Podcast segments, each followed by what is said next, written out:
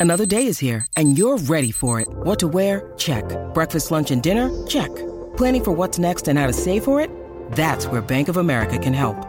For your financial to-dos, Bank of America has experts ready to help get you closer to your goals. Get started at one of our local financial centers or 24-7 in our mobile banking app. Find a location near you at bankofamerica.com slash talk to us. What would you like the power to do?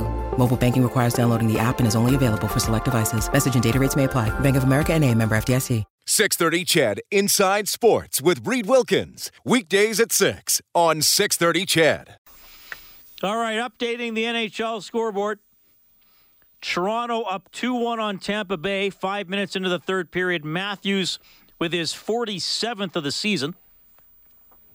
Nashville taking it to Montreal 4 0 for the Predators after two.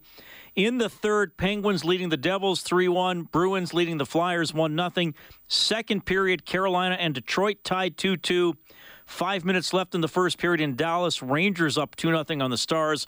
Later, Islanders and Canucks. The Islanders are here on Friday to play the Oilers. Senators and Ducks. That one also starts at 8 o'clock. In a few minutes, we'll catch up with Brendan Bottcher from Team Bottcher. Alberta champs went into the Brier.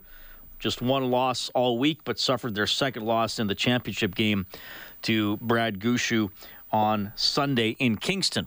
Oilers practice today. Again, no McDavid, no Yamamoto. Maintenance day for Yamamoto. McDavid did go to the rink, had a bit of a workout. We'll see if he's able to skate tomorrow and play against the Winnipeg Jets. 5:30 face-off show here on 6:30 CHED. The game will start at 7. The Oilers have been deadly on the power play this season, hovering around 30% pretty much all season long. They did not get a power play last night against the Vegas Golden Knights.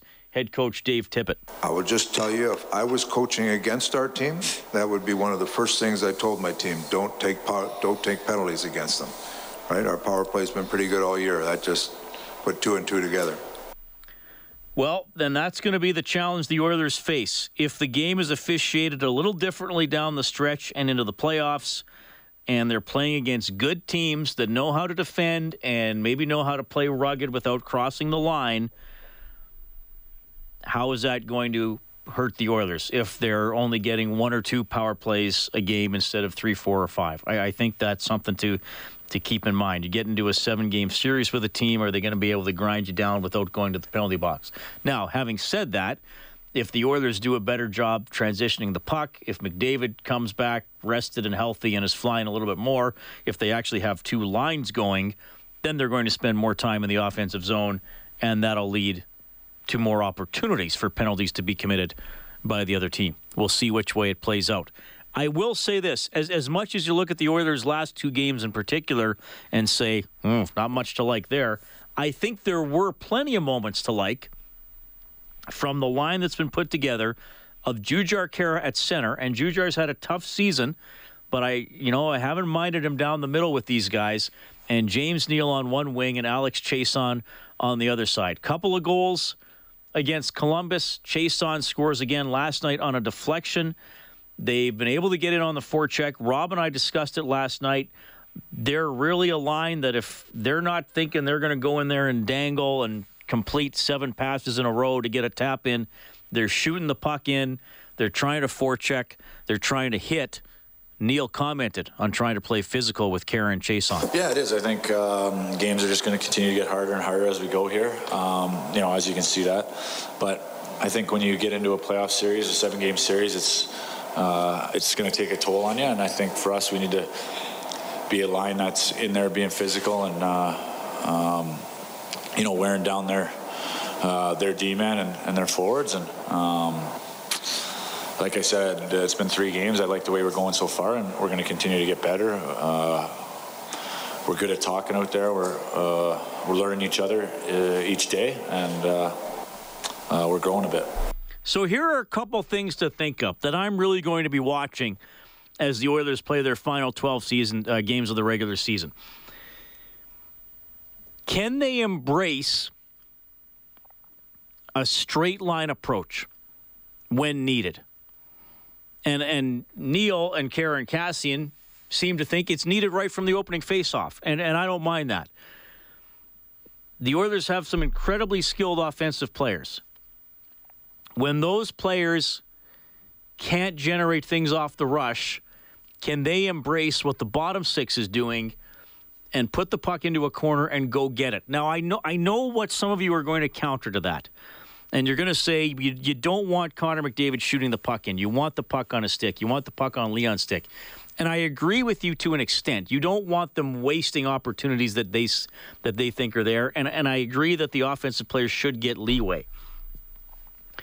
But I think a good example of decision making in his short time with the Oilers has been Tyler Ennis. He has not forced plays.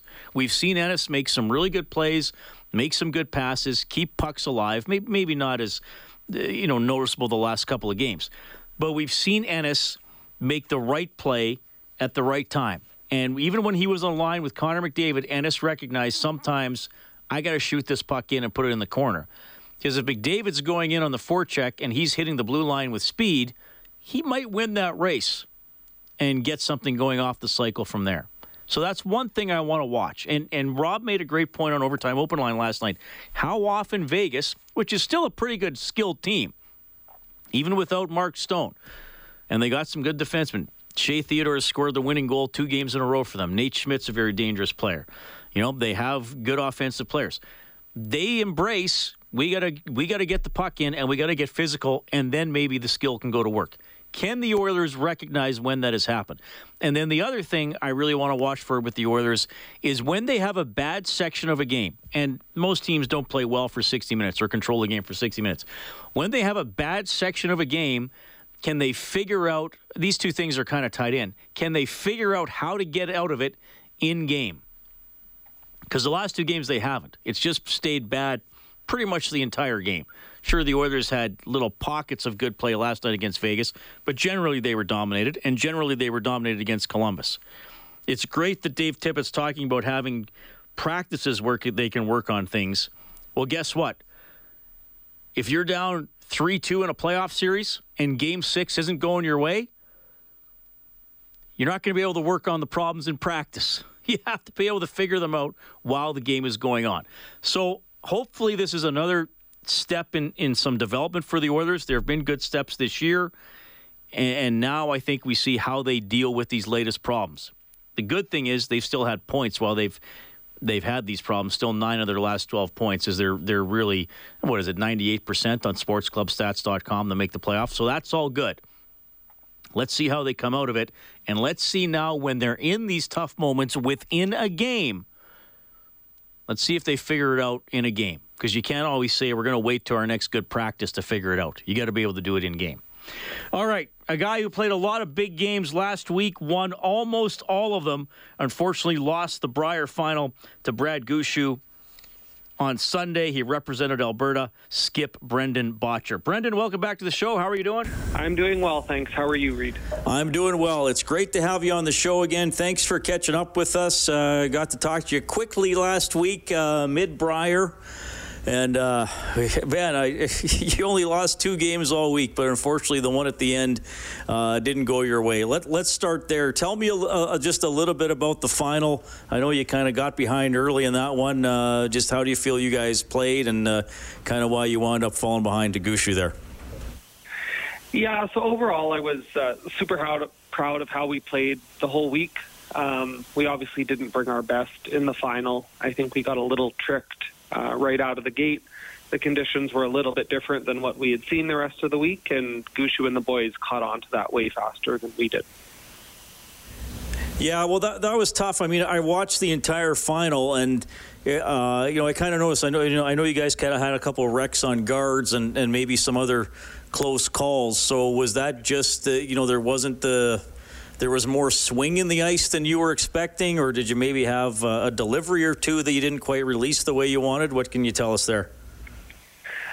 I, I think for the most part, the ice was a, a, sliver different than what we had seen, so it was a little bit warmer uh, on the final there on Sunday, and then they packed the building full of people, which was awesome.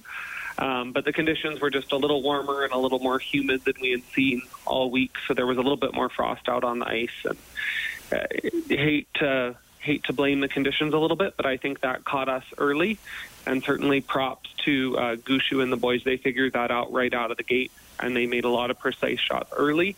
And then, really, once you get down, you have to play such aggressive shots that uh, it either works or it doesn't. and in our case, we just weren't able to, to mount the comeback that we needed.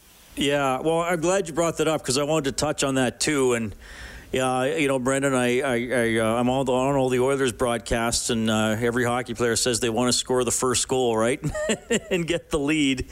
And and I thought, you know, for me watching you play, I thought it really changed with when Gushue got three in the third to go up four one. So how did that really sort of affect your approach? Like, is it a, is it an immediate change in strategy, or you know, do you see it more maybe after the fifth then break, or you think, okay, now we got to start doing things different? Different. Take us into your mindset there. Once it was four one for Gushue. Yeah, playing against a team as good as Gushue, you can't really sit back and wait for them to to give you an opportunity back. You have to press pretty hard, and uh, we did that really right after that third end, right after we gave up the three. We were in our pushing type aggressive mode.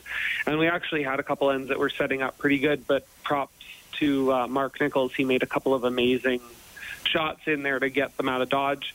And then it, it's hard to play catch up when the other skip's shooting 100%, which was what Brad did on Sunday. Uh, Brendan, I got to ask you this. I, I, I, hate to do it, but it is part of your storyline right now. Three years in a row, you get to the Brier final and it doesn't go your way. So an incredible run just to make three Brier finals in a row, uh, but but you haven't got got the title. So how do you sort of weigh having these great weeks at the Brier? But you don't have the championship, and I'm going to say yet because I do believe you're going to get one. You know, it's tough. Um, I have to look at it both ways. So, by all means, it's incredibly disappointing. It's very tough. You don't know when or if you'll get another chance to be back in that situation. So that's the part that's hard to wrap your head around.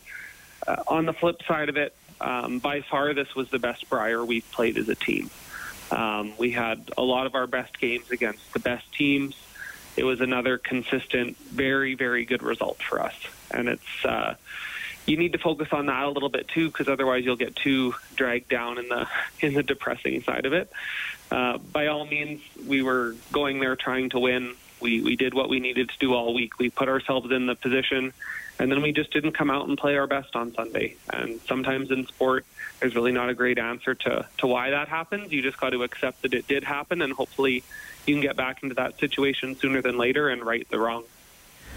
Brendan, to, to, me, you're in a in a bit of an interesting situation. I mean, you're still obviously uh, relatively young as a curler and as a person for that matter. But, but you know, you're playing against uh, against Gushue uh, in the final. He's a competitor. You, you've, you've beat him before. You've gone back and forth with him. He was able to get you on the on the weekend.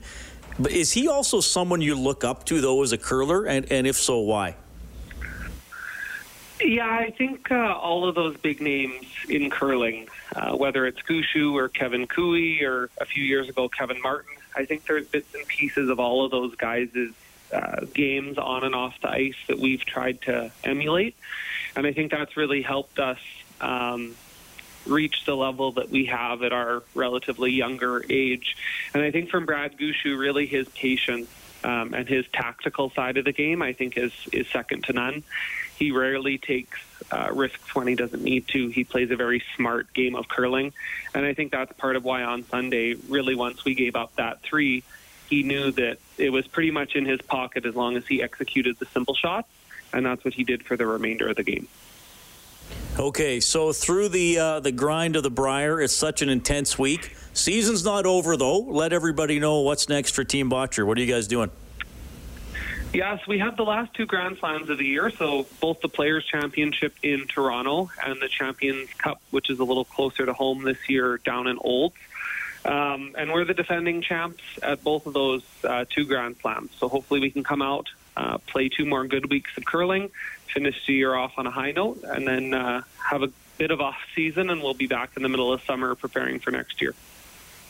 So you will you like when you take a break, how long will you go without throwing a rock, or is it still something you do almost daily, but maybe just not for uh, as many hours as you might during the winter? No, so they actually take the ice completely out of most of the curling clubs. uh, which not a lot of people know. But there isn't practice ice for us to play on from, I'll say, the last week in April until mid July. So we probably have six or eight weeks of absolutely no curling.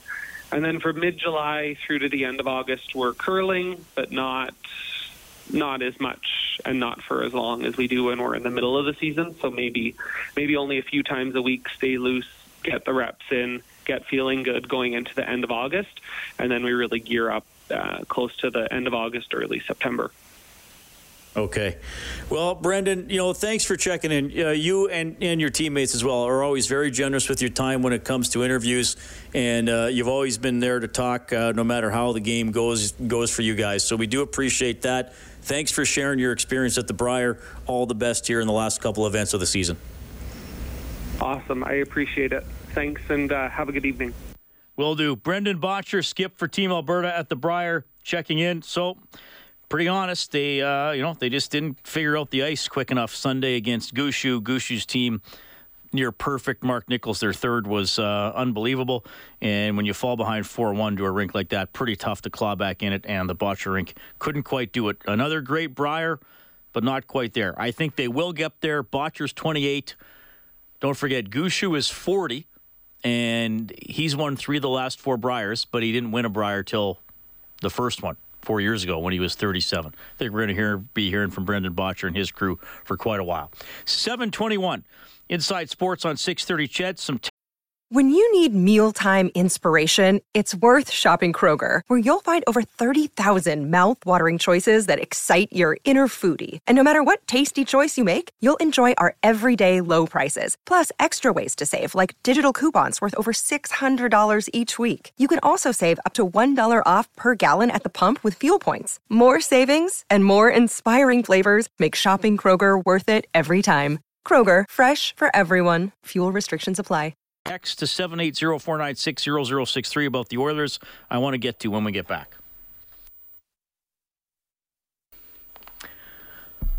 Brent texting in about the Oilers shooting the puck in versus trying to set up a pretty play. He says, How many times do we see our star players lose it at the offensive blue line only to have to the play go back into the Oilers' end? The shots on goal prove it. The Oilers lose the puck before they get close enough to shoot. That is from Brent.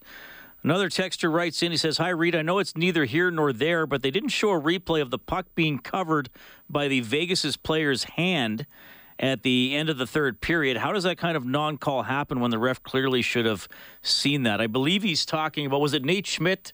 I think that caught the puck, and usually you're allowed to catch the puck and you got to drop it." Right where you caught it, he kind of angled it and threw it away to get it away from an, an oncoming Oilers uh, checker. I have seen that called closing your hand on the puck. It wasn't, I guess, a, a long toss. And, and it was a game where they didn't call a lot of penalties. So probably easily could have been a call, kind of a funny play, but they uh, they chose to let it go. I mean, there were only two power plays in the game last night, both to Vegas. I mean, really, I don't have a problem with how the game was officiated. Just the Oilers got to figure out a way to have the puck more.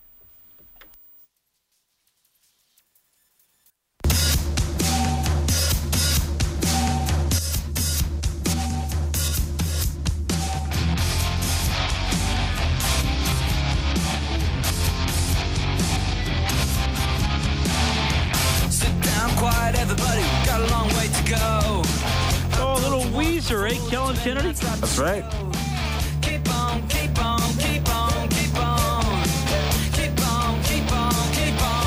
Pretty good. Good band. Yeah, solid band. See, they may have to reschedule Coachella. Oh, is that the latest? Yeah, that's uh, they're talking about it. It's nothing uh, concrete, but there's heavy rumors and around the festival and that stuff that they're looking at an October uh, festival date this year because of the uh, COVID outbreak. All right. Yep. Have you been to uh, Coachella? I have not. No, I have friends who have gone, and they have had a wonderful time down there. I've seen many pictures. But you've gone to several WrestleManias. Yes, and that's another kettle of fish right now. So, All right. Uh, Dave Tippett asked about Yamamoto and McDavid. Neither man practiced today. Good possibility. Yeah, Yamamoto we just kept off, just uh, precautionary kind of a rest day. And Connor was in this morning, saw the training staff, and uh, had a little workout and left. So we'll see where he's at in the morning. All right, so McDavid, we still wait another day. Still wait another day. NHL tonight, the Maple Leafs beat the Lightning. Austin Matthews, the game winner, 47th goal of the season, came on a power play early in the third. Toronto takes that one 2 1. Two minutes left in the third. Nashville up 4 2 on the Canadiens. The Penguins have beaten the Devils 5 2. The Bruins shut out the Flyers 2 0. Oilers are going to play the Flyers on Sunday, and that does it for Philly's nine game winning streak. Hurricanes and Red Wings tied 2 2 early in the third. Rangers up 2 0 in Dallas at the start of the second period. In half an hour, the Islanders play the Canucks, and the Senators play the Ducks. Jared texting in 780 496 0063. He says, Reid, to me, the Oilers are going through a dead leg phase similar to a pitcher having a dead arm phase when his fastball drops from 98 miles an hour to 94. This drop is small, but the fastball lacks pop, and hitters jump all over it. With dead legs, you lack the hop, and you get beat to most loose pucks. The players realize they didn't have the legs, so they cheat by keeping loose gaps. Examples D men give up the blue line, D men too far back from the forwards on offense, D men leaving the point early, forwards can't get on the forecheck, forwards fall back on the back check and fail to go deep in the corners in the defensive zone. This is Dave Tippett's disconnect. That is a text coming in from Jared to 780 496 0063. Well, and you know, I, I don't know what people. Several people have asked me. Rob and I got asked on on air last night. A couple people brought it up to me today. Are are more players on the Oilers than just Connor McDavid not feeling well? I don't know. I, I, I really don't. I'd love to be able to tell you. You know, they're not going to put that out there as an excuse. Kelly Rudy touched on it earlier that it's certainly very possible that if one guy is sick, usually other players are unhealthy to at least an extent they I mean here's the thing they got out they got outshot by Winnipeg last Saturday but they I thought the Oilers played well in parts of that game and, and in the first period they were very good the second period was bad um, but it, it wasn't a complete one-sided game like the last two Dallas the first period was pretty bad after that I would say Dallas was better, but not by as wide a margin in the first period. So the last two games, you know, they really got whipped and should have lost both games in regulation time, but Koskinen saved it. So even though there have been similar, um, you know, we've been praising the goaltenders a lot. I don't know if how they if they got there the same way in all six of these most recent games. And in there, they did beat Nashville pretty bad, and I guess they had one good period against Chicago. So, Jared, there could be something to it. It, it there could be some illness. It, it could be a slump. It could be finding the way with a couple of new forwards in the lineup, Ennis and Athanasiu, who have been bouncing around to a few different lines. We'll see. It's got to be figured out soon. And the thing with the Oilers this year is we know they can play better, which in a lot of seasons past we're kind of like, oh well, this is it. They're getting crushed every night and they almost never win. We know we know they can play better whatever it is, dead legs, illness, a slump, it, it can't go on too much longer. Now, they still have, a, they're still in a really good position to make the playoffs. It, it's up around 98% on that site I always look at, sportsclubstats.com. So they, they, they're, they pretty much have to go 2 and 10 or something like that to not get in. But they got to be prepared for the postseason, and, and I think they got to be feel confident going into the postseason. Otherwise, it might not be a very long of, of, an appearance in the playoffs. This portion of Inside Sports presented by Furnace Family. Experience the Furnace Family difference. Your furnace replacement specialist with over 500 five-star Google reviews. Call 7804-FAMILY or visit furnacefamily.com. I was talking about James Neal earlier, playing on that line with Khaira and Chiasson and doing a pretty decent job. They've generated some offense. They've uh, gotten it on the forecheck and – he did say, uh, yeah, earlier in the season he, he had some problems with a toe.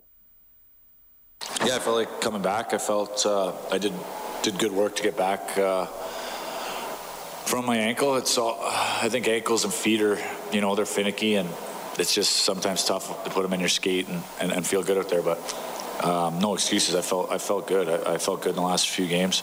Um, I felt really good coming back in Dallas. Uh, uh, Chicago wasn't so good, and then the last few games have um, been been pretty good. Um, just got to continue to, to get better and ramp it up for uh, uh, for a stretch here. So, um, like I said, I think you know we've been moving moving around quite a bit, uh, line combinations and that. So we're we're, we're dialing that in, and um, you know with Chaser and, and JJ, we've been we've been uh, we've been okay. And um, like I said, we're just gonna get try to get better here as we go on.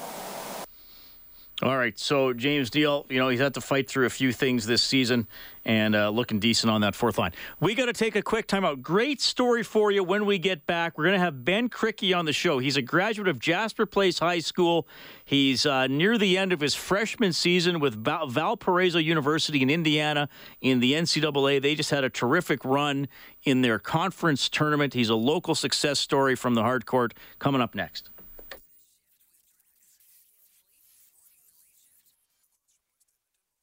you may have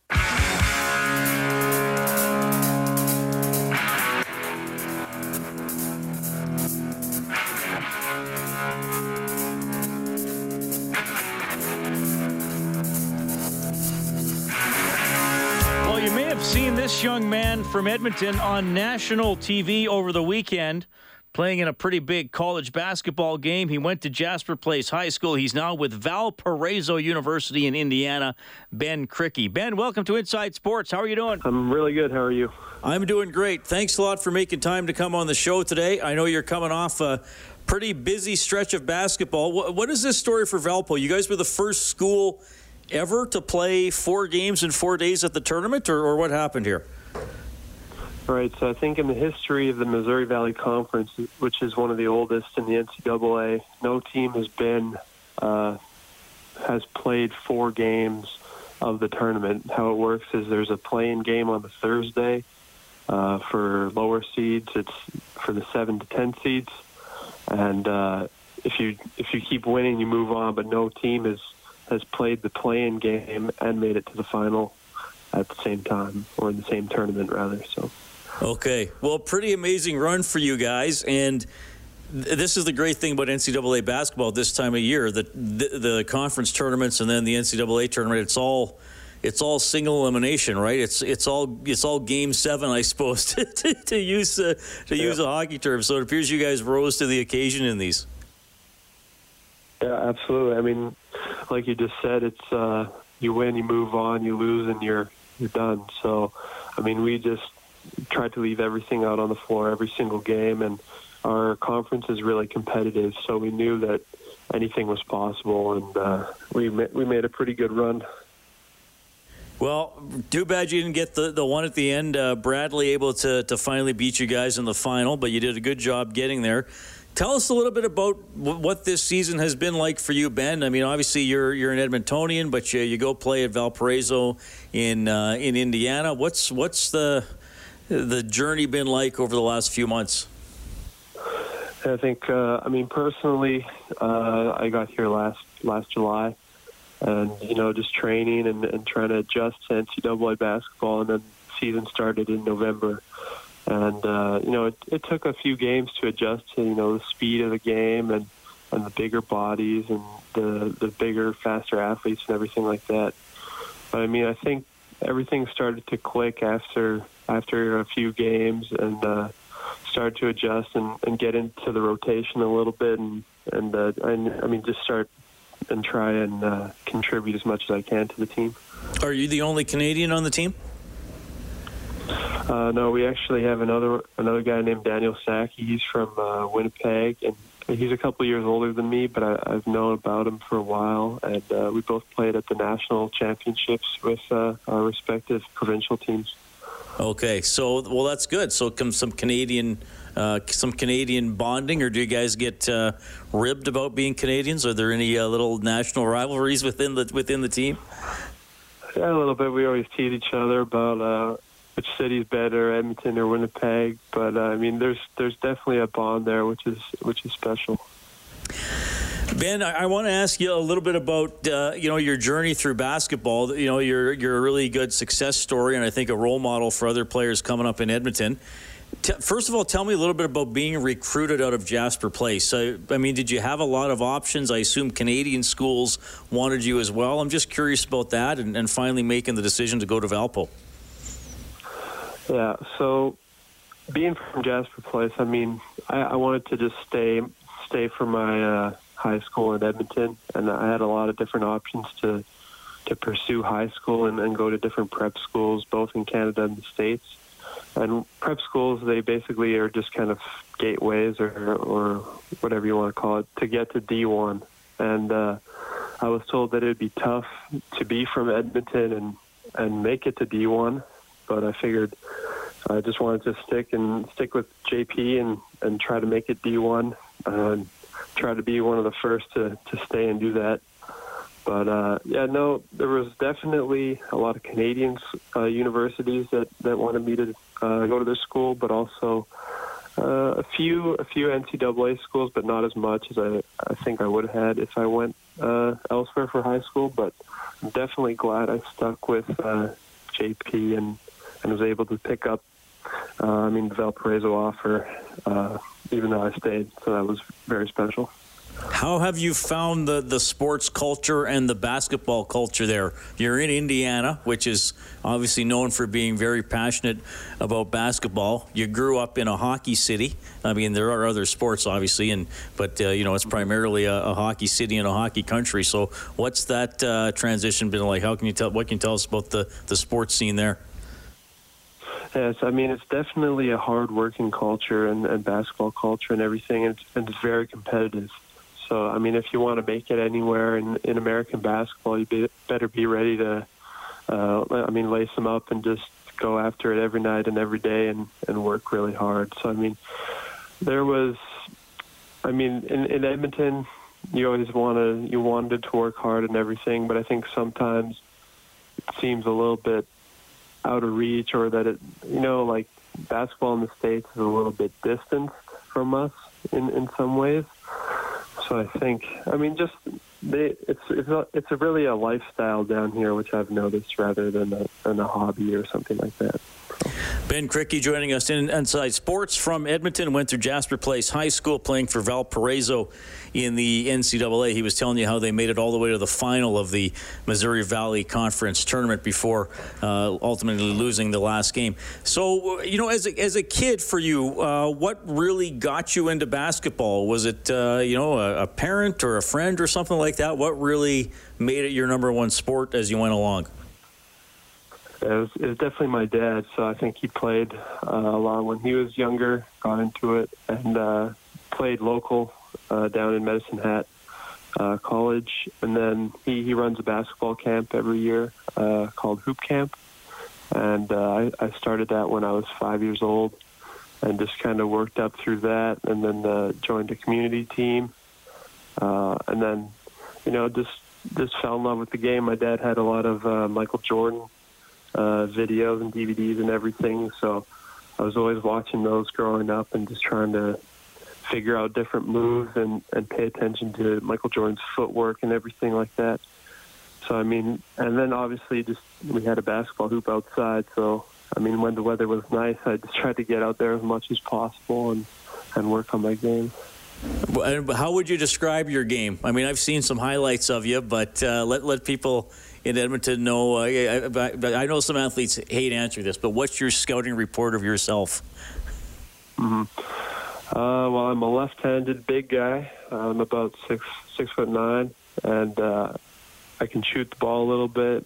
I, uh, it kind of depends on what team I'm at. I'm on at the time, but I think for high school, I tried to do a little bit of everything, and uh, college, I've had to refine my role a little bit. So, played a lot of inside, inside out, and uh, yeah, just just trying to be as much as an all-around player as I can be.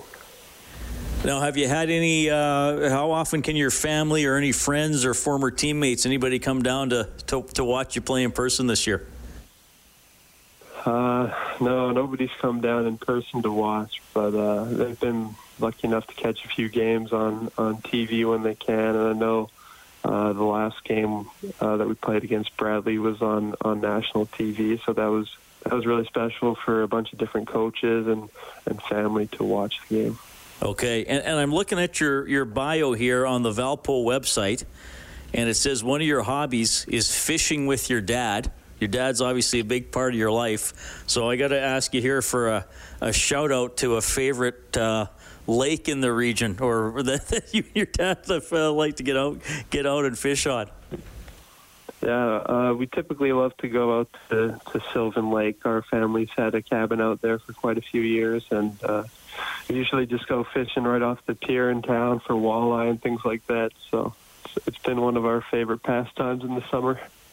Well, Ben, this was great to talk to you. And there are more and more Canadian basketball players, you know, playing uh, obviously in the NBA, NCAA, starring in youth sports, going to play in Europe. So it, it continues to be a sport that Canada is making inroads on on uh, on the on the international stage. So I'll just end with this. You know, if you're if there's a young Edmontonian listening right now that wants to pursue the sport and maybe isn't sure or is doubting themselves or not sure where it's going to go, what, what, would you say to that to that player?